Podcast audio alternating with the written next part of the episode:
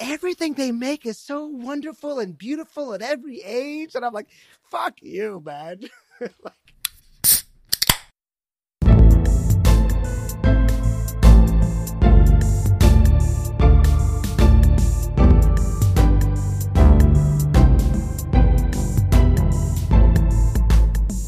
Welcome to Two Psychologists Four Beers. I'm Yoel Inbar. With me here, as always, is my friend and co-host Mickey Inzlicht. How you doing, Mickey? Uh, doing pretty well. I'm uh, excited to uh, to chat with you as, as always, Yoel. Um, since last uh, I saw you, you were in Puerto Rico, I believe. How was that? It was uh, very hot. It was nice. Yeah, so uh, not this kind of frigid spring that we have here. Yeah, no, it was properly hot. I sweated and everything. Excellent. I like sweating. It, it feels good occasionally. I, I don't know what to how to respond to that. I really uh, don't. Well, you know, so Yoel, it struck me that we haven't actually like kind of uh, spoken with each other about the fact that we're one year old. We are. We are. That's a that's an amazing milestone, isn't it? Yeah, one year. Um, so how has your life changed? More dicks. More dicks. Okay. What did you get me a present to celebrate? I, another dick, perhaps? No, no, I got no, you. I got you nothing to celebrate. Nothing. No, no too no, bad. Nothing at all. Okay, well, um, I I'm glad that we're marking the occasion. Um, I do, uh, I, I do want to introduce our special guest, um, I guess, the, who we're both very excited uh, to welcome to the show. So our uh, guest today is uh, Daniel Engber. Uh, he is a science journalist. He writes about science and culture for Slate, the New York Times Magazine, and Wired, among other outlets. Uh, he's the winner of several interesting sounding awards, including the National Academies of Science Communication Award in 2012 and the Sex Positive Journalism Award in 2008. I would love to know what that's for if we have time time. Um, he's also been a guest on uh, All Things Considered, Radiolab, Fox News, and The Tonight Show with Jay Leno. Uh, and his work has been anthologized in various best of series. Um, he's also been really engaged in the discussion around the replication crisis in psychology and in other fields, um, and has written some of the best stories for popular audiences uh, talking about that stuff. Uh, so, Dan, uh, welcome to the show. Thanks a lot. Well, so we're super excited uh, to have you join us. Um, of course, what we have to start with is is what we're drinking. So, do you want to go first? Sure. Yeah, I uh, my criteria for for what beer to buy at the fancy beer store was what label looked interesting and so that's mine too yeah okay so that that's number one and number two it had to be less than uh, 7% alcohol by volume so, um, oh, and also less than ten dollars per bottle. So I, I felt like there's surprisingly few options that fit those three criteria. But why the seven percent criterion? Two beers. It just I just wanted to keep things you know reasonable. Are you pusillanimous?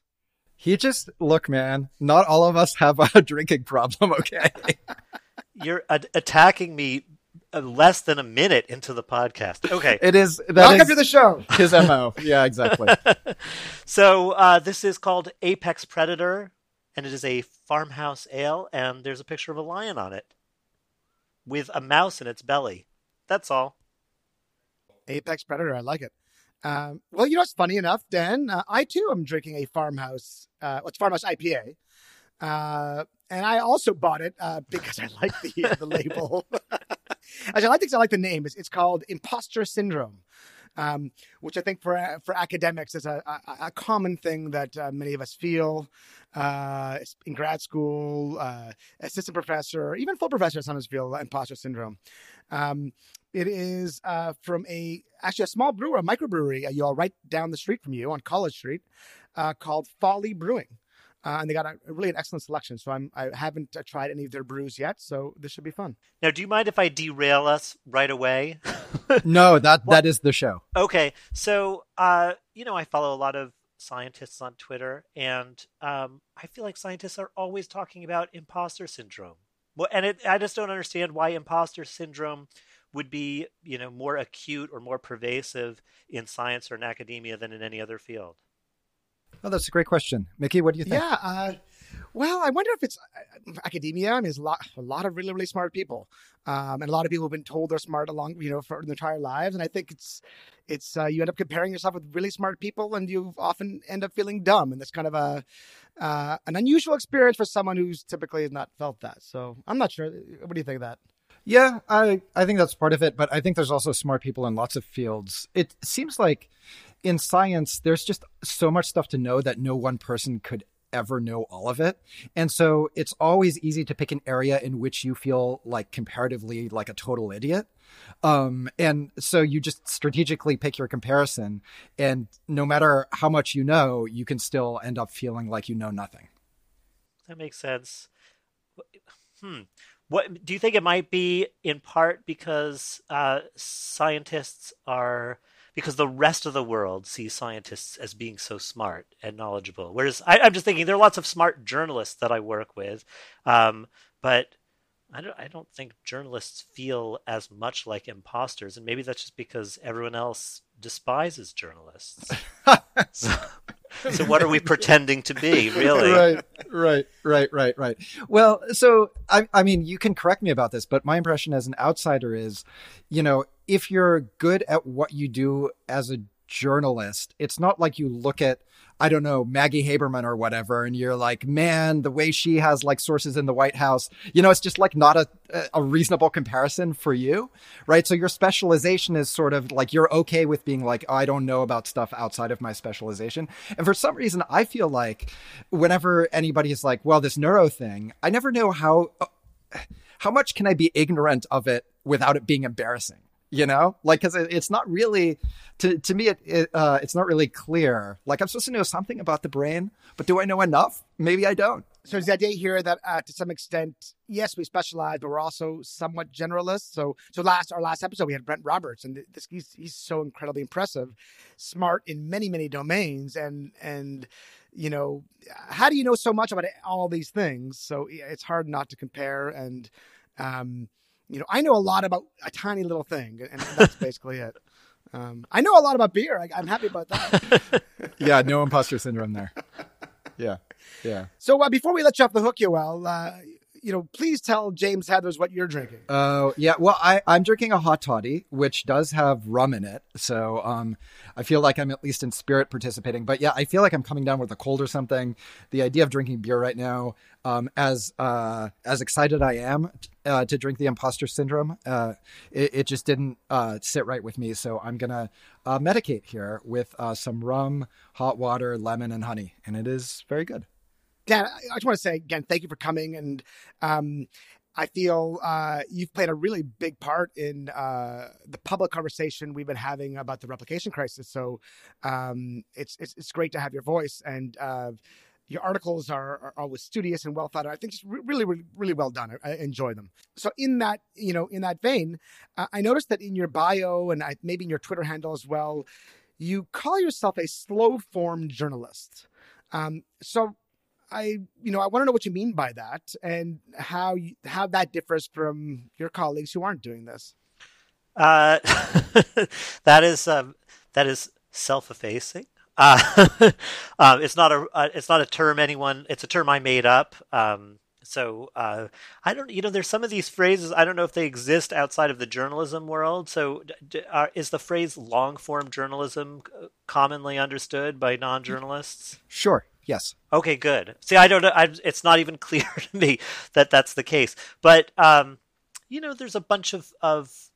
I feel like the idea of long form journalism, maybe even the phrase itself, came about uh, kind of in reaction to defensively in reaction to um, the spread of like hot takes and clickbait on the internet and and you know, that's a very um, that's a very profitable way to do journalism, and it's very common, and it is uh, reviled by just about everyone, I think. And so there's kind of this effort to say, "Oh no, no, no, we're doing we're doing serious, uh, you know, lukewarm takes or whatever," and we're doing and and so the emphasis on long form journalism with this kind of uh, virtuous response. I I mean I love long form journalism. I don't want to say that it's it's you know it's it's not good. But uh, so so slow form journalism was just a, a phrase I made up to uh, pretend to be uh, signaling my virtue when really what I was getting at is that I work very slowly and miss deadlines and find myself unable to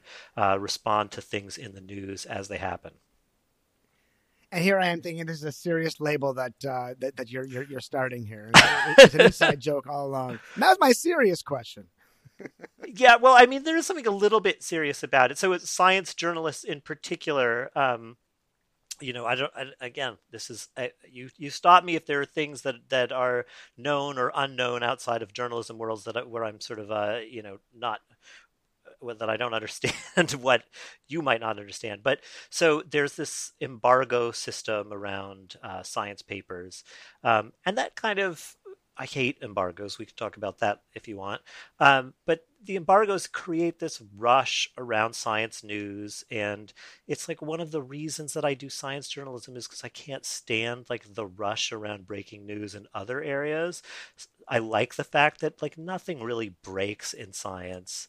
Um, even when when Mickey is tweeting the results of the ego depletion um, triple R, you know, from like moments after it's it's out there, you know, that's like as close as as as I can see to something that is actually breaking and interesting for being breaking, but.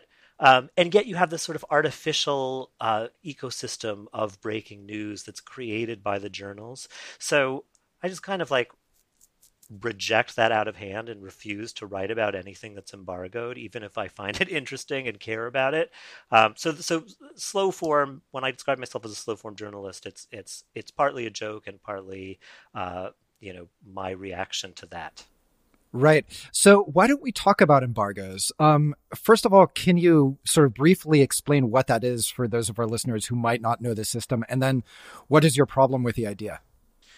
So uh, the the embargo system is one by the the journals will um, put out a press release for an upcoming paper, and uh, that press release will come with a stipulation that you may not write anything about this paper until such and such a date and time when the paper will be formally published.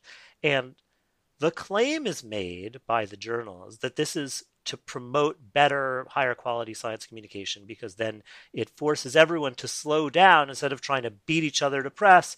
Everyone has the same amount of time to make all the necessary phone calls to get, you know, to speak to the authors of the paper, then to speak to, you know, second and third and fourth parties for commentary and interpretation of the paper. You know, I the tone I'm using makes it sound terrible, but I guess the words may not sound that bad. Uh, why it bothers me is because I mean, it's I just seem it's such utter bullshit. Like I I'll be working on a big slow form story, you know, on a, a broad topic that is not pegged to one single new paper. And I'll be talking to a scientist who has some relevant work that would be really interesting to discuss, some preliminary findings. And of course, they feel like they can't discuss it because what if that, you know, that either will violate an embargo that exists or an embargo that might one day exist if the paper is accepted. So it's just, it's this like restriction on free communication about scientific findings. It just feels very like counter to the principles of, of science, let alone um, you know science journalism and journalism as a whole. Recently, there has been some talk, uh, uh, in some ways, blaming uh, some of the problems we're in psychology and science uh, you know, on journalism to some extent. You know, to some extent, you know, our results are overhyped, they're exaggerated uh, because there are these eager consumers of of, of this product. Um, but you know, it seems like there's some debate about you know who who's to blame here. Is it you know are, is it the scientists who are you know are they the ones who are overclaiming? Is it the journalists who want to uh, appease their editors and, and hungry uh, readers? Um, so, what, number one, do you think there is a problem? Like, is, is are scientific results overhyped? And if so, like, you know, what do we do about it? It really is just there are problems at different levels. I mean, there's, um, yeah, there the, the standards are different in in different parts of science journalism. I do think that. Um, you know, in general, there's been a big problem of credulous reporting of especially psychology findings, social psychology findings. That's um, it kind of intersects with the book publishing world, and uh, that's sort of a, again an, a, another slightly different way, of form of science journalism with different rules and and different degrees of fact checking and so forth. Um, but it's it's so hard to tease out how much of this is coming from the journalists, how much is it coming from the the individual scientists who have PR strategies or university press offices, and how much is it is coming from like entire fields. You know, I this is something I've I'm very interested in. I kind of feel like these things all bleed together, though. Yeah, so I've noticed that when I read about science in the popular press now, certainly like when I read you, when I read Ed Yong, uh, maybe Jesse Singal. I actually don't know who writes for Ars Technica, but their science journalism I think is quite good. Like there is a sort of more skeptical approach, right? They don't just take what the press release is saying at face value. They try to put things into context for the reader to um, talk about the uncertainty inherent in these results and so on. Do you think that that's something that has changed sort of recently? That this is like a post replication crisis where journalists are sort of waking up to, well, we can't just take this stuff at face value and we have to be more skeptical? Or is it just that the same people who are skeptical now are have always been skeptical? I am. I, I think that's a, a a great question. I think it's it's it's always tempting to feel in the present moment like things have really gotten better. Like now we've we've got this figured out. I mean it's it's definitely the case um, that science journalism especially in areas that you know i happen to be interested in neuroscience and psychology is more responsible today than it was uh, 10 years ago. It's it's more you know um, we have more tools uh, at our disposal for you know how to even think critically about stuff we're reading.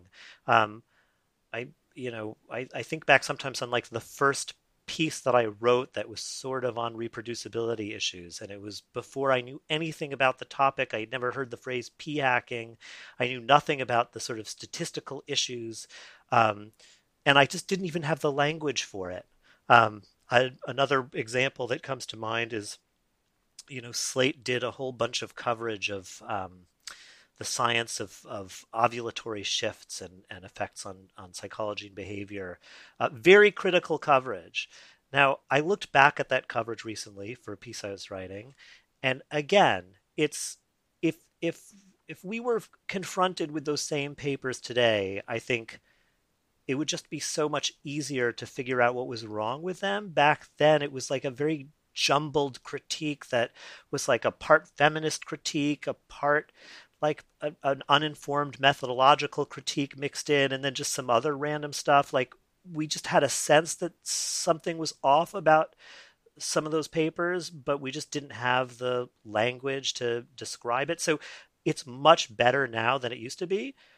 But all that said i am sure that there are you know this happens on, on, on a cyclical basis that you know certainly like individual um, individual topics like you know I don't know how long ago it was that everyone was writing about oxytocin. Now I think everyone would write much more skeptically about oxytocin, and I don't think it's because we're smarter and better journalists than we used to be. I think it's just because like the oxytocin story has has run its course, or maybe it's that the scientists have taken the lead and and like let us know that we should just you know cool it a little bit.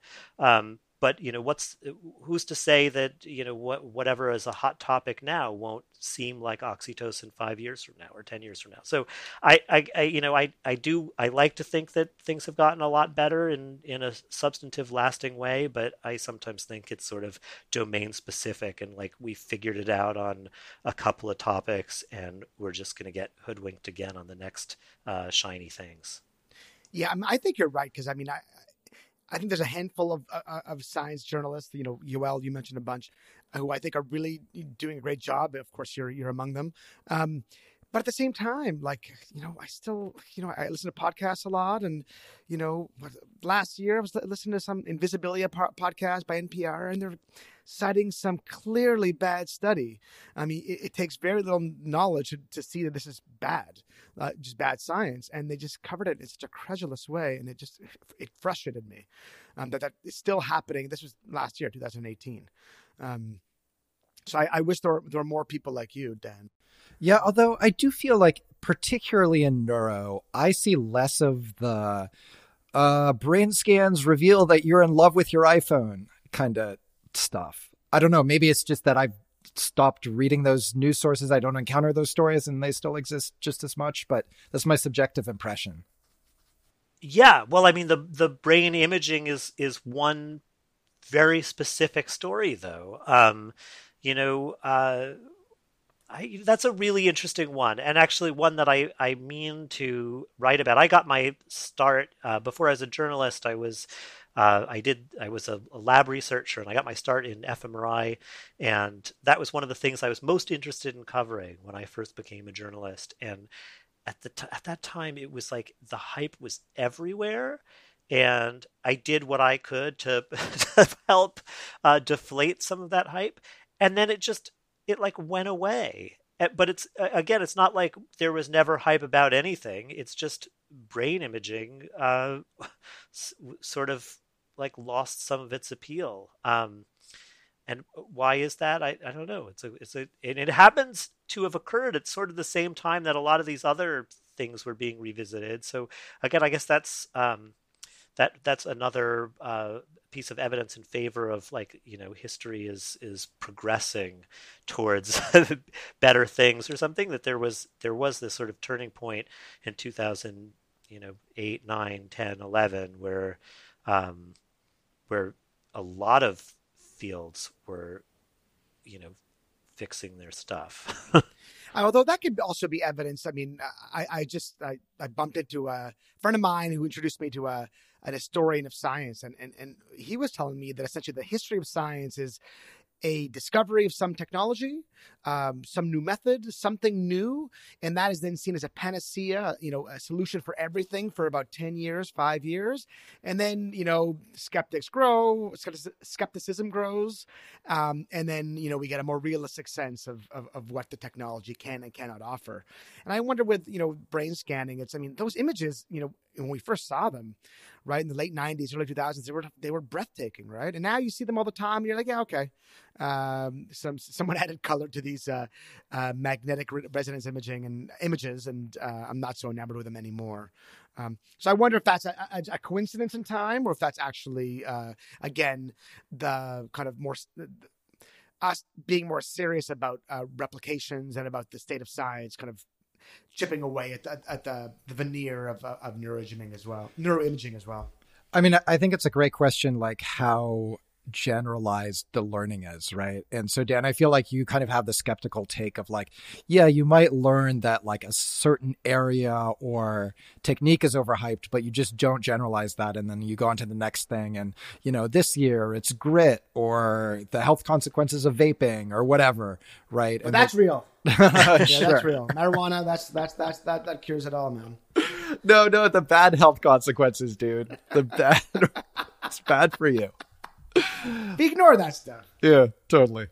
Well, the, I mean, the stuff that I find that is is most heartening is when you see again like cultural shifts in the way the work is done, and so for you know for science journalists, I think what changes over time maybe is like how how we evaluate the credibility of a of a finding or a set of findings. I mean, it's there's there's no like set way to do it, but there's kind of like industry standards. Um, and those the, the, reason I got interested in covering uh, replication issues in open science in the first place is because the ego depletion thing was one where uh, I just got totally freaked out because all my rules of thumb had failed. Right, so um, I was scared. You know, and, and like how how the hell am I going to keep doing responsible science journalism if anything that any test I would have applied, you know, internally to to this body of literature, it would have passed, right? So. Uh, so, so for me, my own like little mini methodological reform was was to figure out to try to rebuild a system for you know for evaluating claims, deciding what to write about, deciding what seemed legit. Uh, you know, when all the old rules seemed now suspect. So I do think those rules change. I think um, you know there was used to be a time when science journalists you know never heard of meta-analyses and didn't care about them and then uh, that kind of changed and maybe now there's a little shift where science journalists are getting a little more savvy about realizing that you know a, a meta-analysis might be i don't know how to describe it maybe fucked um, so yeah, those those things change, but uh, I mean, so that that that feels like a real important shift. It's not just like, oh yeah, now we're bored of writing about fMRI, or now we're bored about writing about you know oxytocin or whatever. That's like now the way we do our job day to day, like the tools that we have to apply to everything we write about will change. But of course, I also worry that you know you know, meta-analyses seemed pretty good until they didn't, right? And so even those the the rules of thumb always um, always you know always go extinct or, or become obsolete at some point, right? Let's get you talking about this, but I am uh, out of beer, uh, and I'm not sure. Dan, are you are you doing your part for the podcast? I I'm getting there. will you will you finish it up for us before the break? Oh yeah, okay. right from the bottle. Come on, you can do it. Excellent. All right. So let's take a, a quick break. Um, we'll fix ourselves more drinks and uh, see you in a few.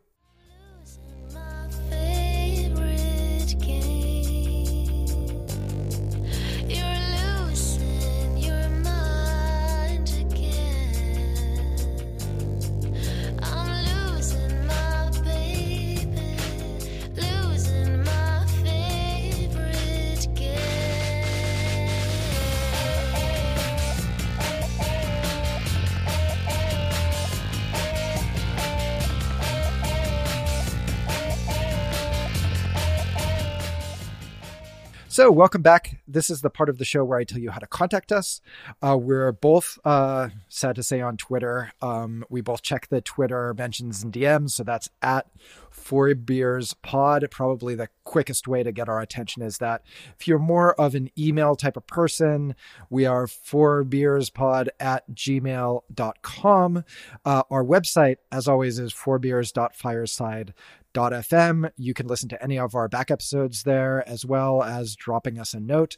Uh, one last thing um, if you like the show, please rate and review us on iTunes because it helps other people discover us. And that is it for promos. Mickey, uh, have you switched beers? Are you still on the, uh, what is it, fear of failure, imposter uh, syndrome? Impo- no, I finished it because uh, unlike some podcast hosts, hosts I know, I finished my Dude, I drank my drink. I'm on my second drink. You're not fucking drinking beer. It's called. I'm drinking rum. Beers, rum is man. more hardcore than beer. With tea and honey. Yeah. Um, so yeah, so I'm still. Uh, so I've got more beer from uh, Folly uh, Brewing on College Street in Toronto. Uh, and I was very uh, intrigued by this. This is called Pillar of Light and it's a buckwheat saison, and I've never had one of those, so I'm curious to see what that tastes like. And it's six percent, which would, I guess, uh, this would meet your your criterion, Dan. It, it, I'm about to add a fourth criterion, the buckwheat criterion. That sounds amazing. yeah, sounds sounds good. We'll, we'll find out. And um, uh, Dan, uh, did you change things up, or are you still on the same? No, I've got a uh, a smoked white beer called Ooh. Freigeist. Huh. I don't really know what that is. A smoked beer. That sounds intriguing as well. Oh, you should try. I love a smoked beer. I was. This is. Uh, I, I saved this for two out of for the second beer because uh because I'm a fan of a smoked beer. Let me taste it. I don't think I've ever tried a smoked beer. It's good. Smoky. Hmm. It's good. Buckwheaty. no, no, I, actually, I couldn't even tell it's, it, there's any buckwheat in here at all. Um, it's nice and citrusy, but smoked beer, man, I got to try that. I got to find a, a, brewer here that, that does that. So, I mean, I think we ended with kind of asking you about your, your bird's eye view. Um, but in, you know, in the emails that we exchange, uh, in building up to, to this podcast, you, you, you, you, you floated an idea that I found intriguing. Um, which maybe I'm not sure if it's an article you're working on or or, or, whatnot, but you had suggested that um, you know it was you know, t- times up for the top-down blue ribbon panel kind of analyses of the states the state of the field and that that's not going to move the, the, needle anymore. I, am just not sure if it has ever moved the needle. I mean, this was uh, in this was a piece I was thinking about writing and decided not to, but it, it was in response to the National Academies uh, put out a report on reproducibility issues. Did you see that by any chance? I think I saw that they were doing that, but I did not read it. I'm aware of the existence of this thing, but I haven't read it. Right. So, I mean, like QED. Like you, if if you guys haven't seen this thing and don't seem to really care about it, like why is it happening? why were years of you know and and multiple uh, I don't know how many meetings they had, but people were flown around the country. I mean, it's just it like it just seems absurd that this was happening. And then if you actually read the document, I mean, it's not like it uh, was outrageous in any way, but it just I just was like I I couldn't get through it, and it's the kind of thing that I ought to be able to get through, you know, a professional matter. There's all this throat clearing about how you know um, the difference between uh, replicability and reproducibility, and then you know we want to be clear that it's you know you don't expect that the um, that that things will replicate every single time. I mean, they're all reasonable points, but it I just I don't know. It seemed like uh, I'm trying to think of a good analogy, but just like there's there's a a big problem that a lot of people are taking very seriously and treating as an urgent matter in need of an urgent fix, and then there's this you know committee that comes out with this boring report that no one is going to read. I, it it just put highlighted for me that you know that th- there is the way this is being addressed, which is very grassroots, and then there are these efforts, these kind of lame ass efforts by the people, you know, in control of august institutions like the national academies that that seem to just have uh, no value at all. I I mean that's uh, that's a pretty extreme thing to say, no value at all, but I certainly haven't been able to think of any value that this latest report has. Um, so uh, yeah, that was kind of uh, just an idea I was toying with, um, and and and what I'd, I'd, be curious to hear from you guys if if you think there's if, if there's kind of like a, a top down approach that has been useful here and and really helped address some of the problems. What do you think, Mickey?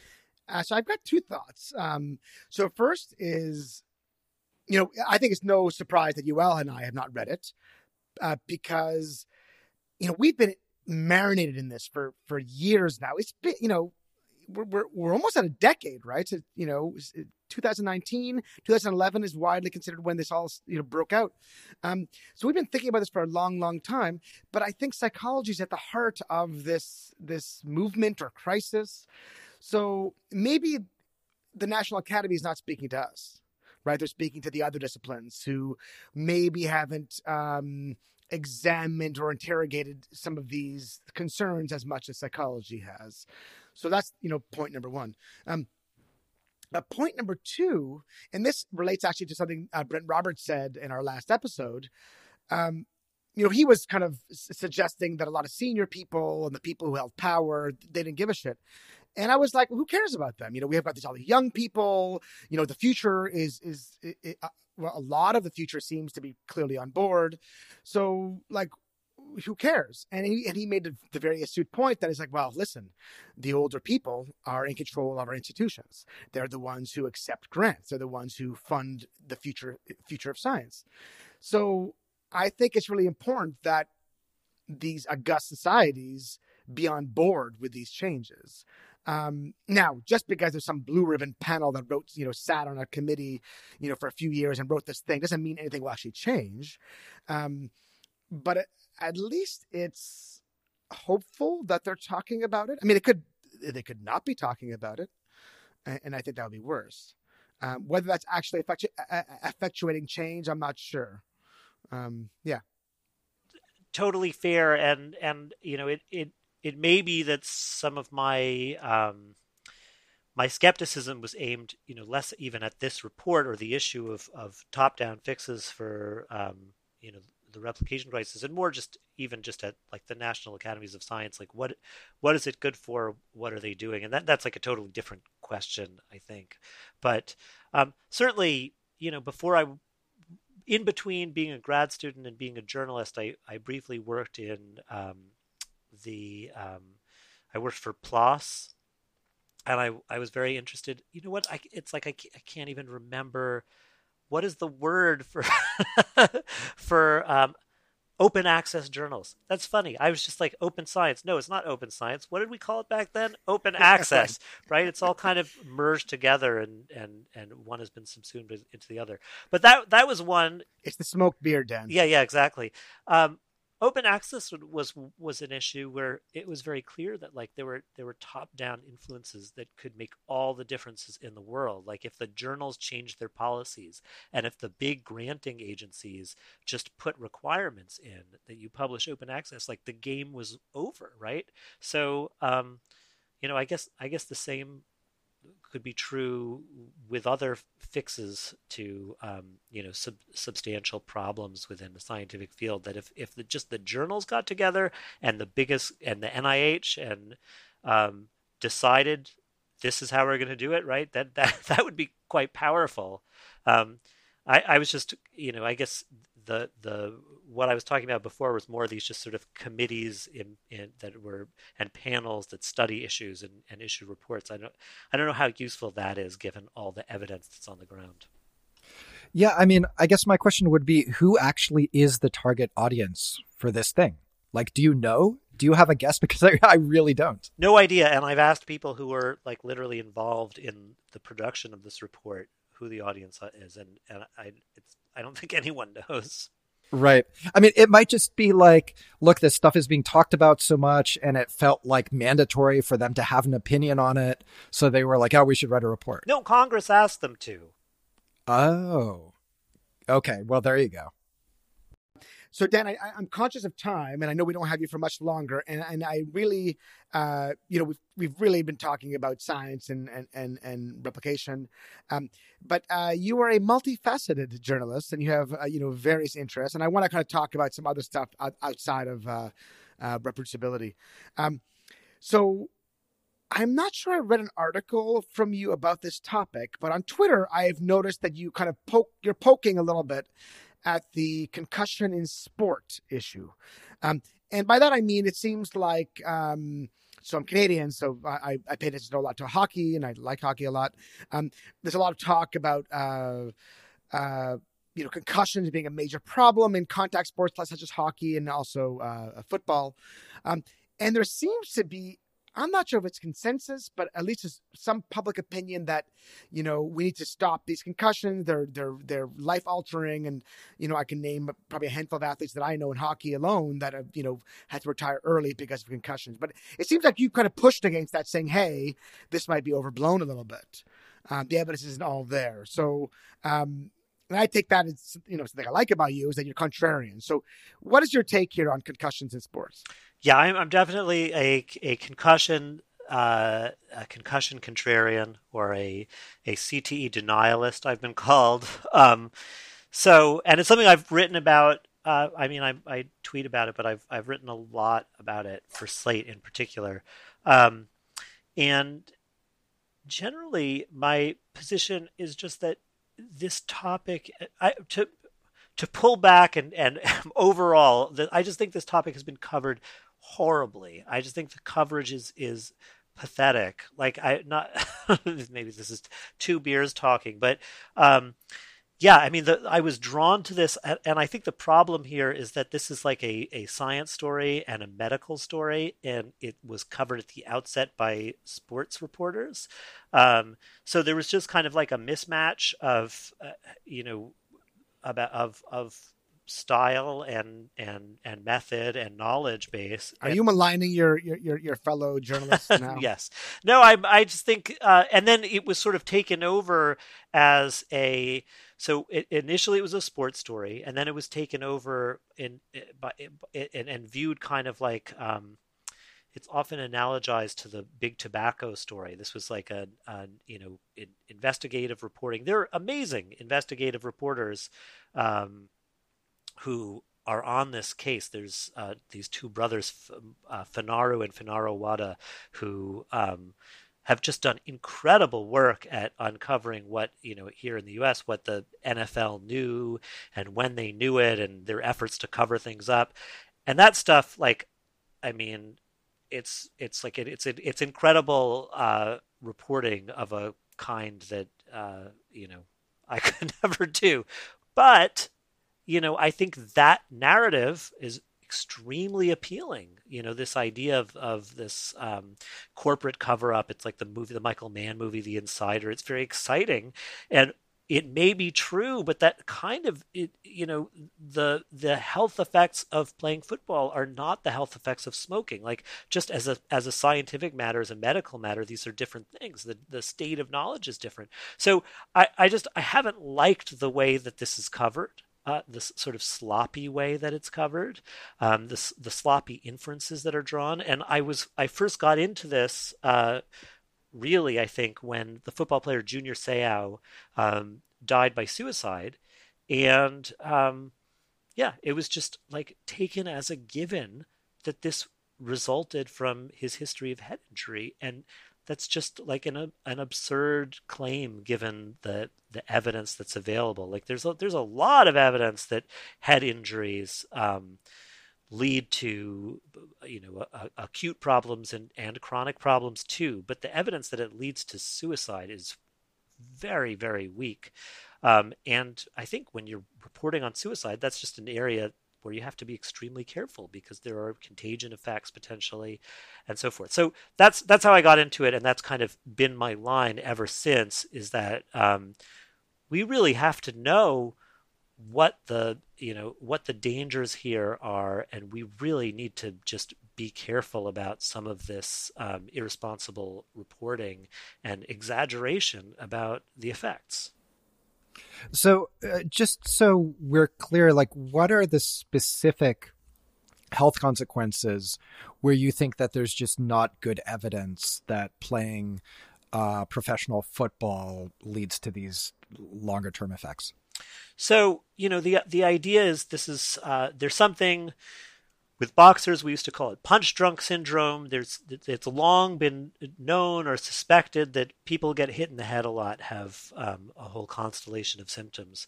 Um, you know, there haven't been that many studies that just look at the long term health of you know former contact athletes. Um, there is a, a big one that was done in, in out of Michigan where they looked at a bunch of NFL retirees, and they did find some stuff. They found higher levels of uh, dementia.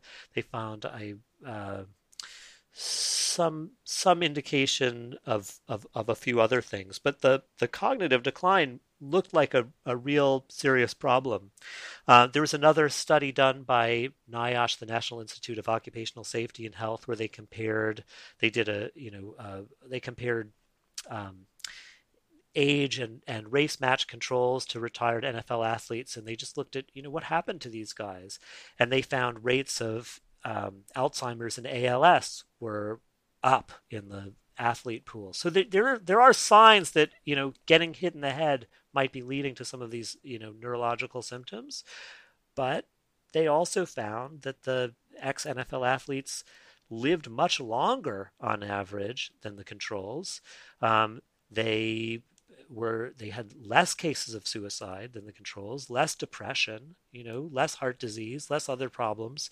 Um, so there's just you know if you actually look at the at, at what's happening to these people it's, a, it's sort of a complicated story and yet i think if you go by the news accounts it's just you know you'd think that uh, every football player has an incurable neurodegenerative disease that will lead to uh, drug abuse and violence and suicide, and that's just like it has nothing to do with the actual data that's been.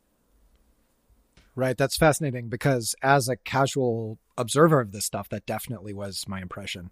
Now, I think we have time for one more question, um, and I see this thing here in the show notes about the progress bar on computers.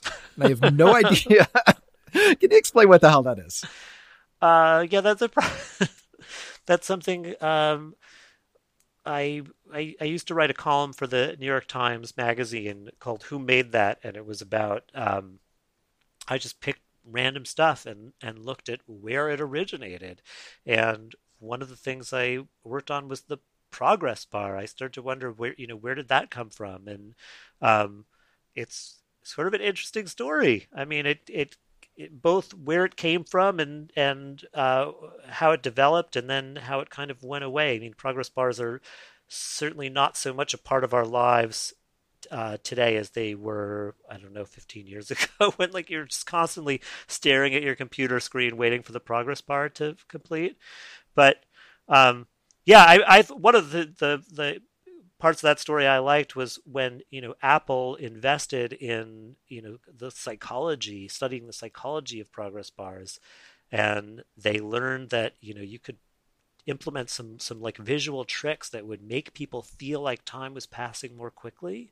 Like if you had um, sort of waves or, or ripples going backwards on the progress bar or if you had it accelerate as it reached the end even you know just arbitrarily having nothing to do with what that computer is actually doing that this just sort of gave people the sensation that things were happening more quickly than they were that's that's awesome. I I remember that from the OS nine, you know, progress bar that it would have this little shimmery thing, these little waves that would run, you know, backwards, and I I never realized that that was actually that they were trying to trick me that way. Well, yeah, I mean, it like if if you think about it, it's the whole purpose of the progress bar was in flux. Like, it, it, you know, initially it might have been a, meant to be an honest signal. Like you would know when when computers took a really long time to do things, it was useful to look at the screen and have a sense like, oh, I have about 12 minutes to go to the bathroom or something.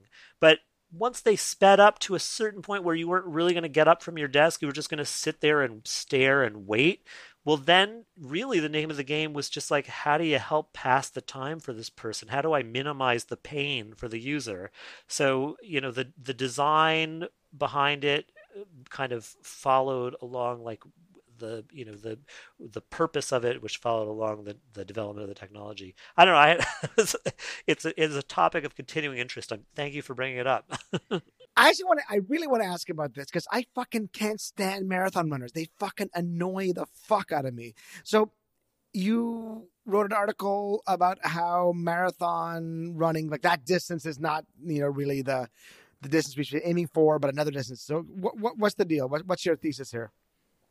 Oh, just uh, yeah, my um, my infamous anti-marathon piece. Uh, I was just making the kind of trollish argument that um, that that this is kind of like a, a, a, ridiculous use of one's time. That it's it's not like a healthy thing to run 26 miles. Um, and if if you view it as as just sort of like for the pure accomplishment of it, um, there are a lot of other things you could do. I actually originally had this plan to set up uh, at Slate a whole like um, project that would involve readers where everyone would we would set up a, a, a, typical marathon training schedule this many hours this day this many hours the next day this many hours the day after that and then but instead of just running and practicing to run 26 miles people would set their own personal goals like i'm going to learn finnish or something or i'm going to um, I'm going to learn to play a, this musical instrument. And then on the day of the New York City Marathon,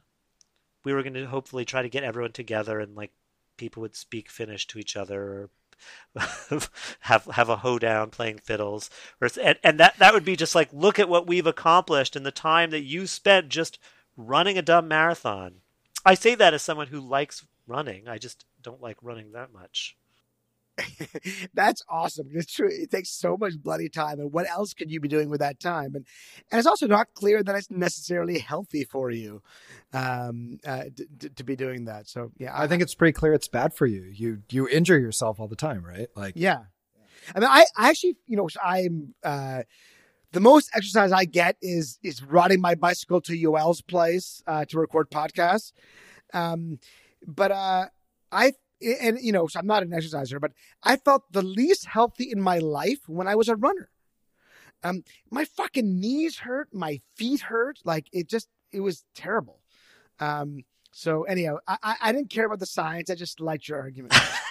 I've I've gotten I've that, that's probably the second most amount of hate mail that I've gotten for a piece was after that one. What was the first? When I attacked the wind chill factor you attacked the wind chill factor. Tell us about it. Oh, I just uh, it was. I just think the I think the wind chill factor is is just ridiculous and should be abolished.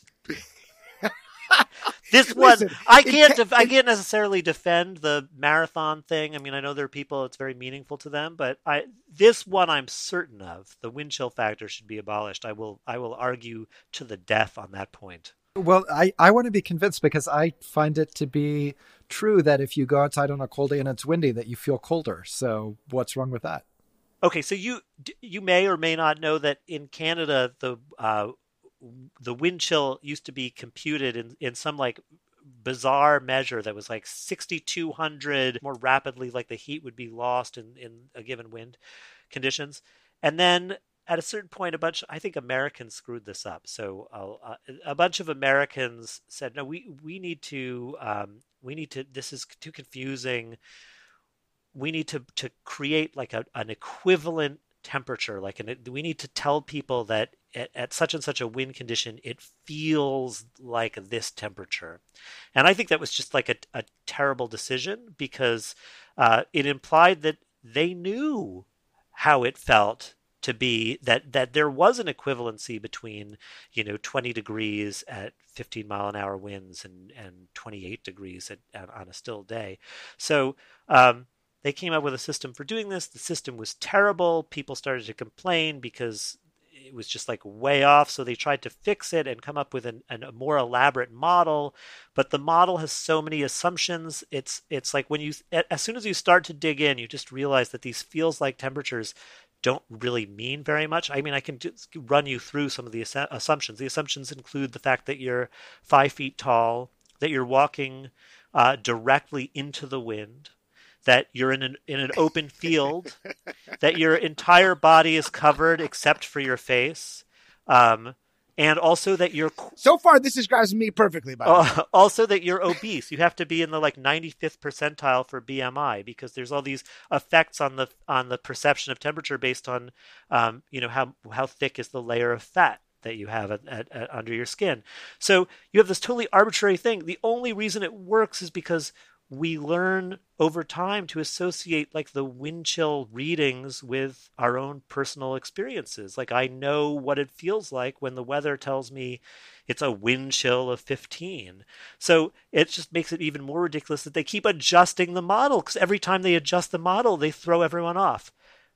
The whole thing is absurd. All they have to do is tell us the temperature and the wind speed. That's two numbers. And then I can form my own internal model based on how fat I am and based on, you know, how tall I am and what clothes I wear. And they, they'll never have to change it. Anyway, end of rant. Dude, I love that. I have not read that article, but I'm going to read it right after this because a pet peeve of mine is when people will I'll ask them about the temperatures and they'll report it as the wind chill. Oh, it's minus, you know, Celsius, minus 40 today. I'm like, minus 40? That isn't that the lowest ever recorded in Toronto? I don't know. It's actually minus 10 but with the wind chill. what the fuck are you talking about? Right. Um, well, part of the point of it is right, so that you know to, to make talking about the weather more fun, you can just exaggerate everything.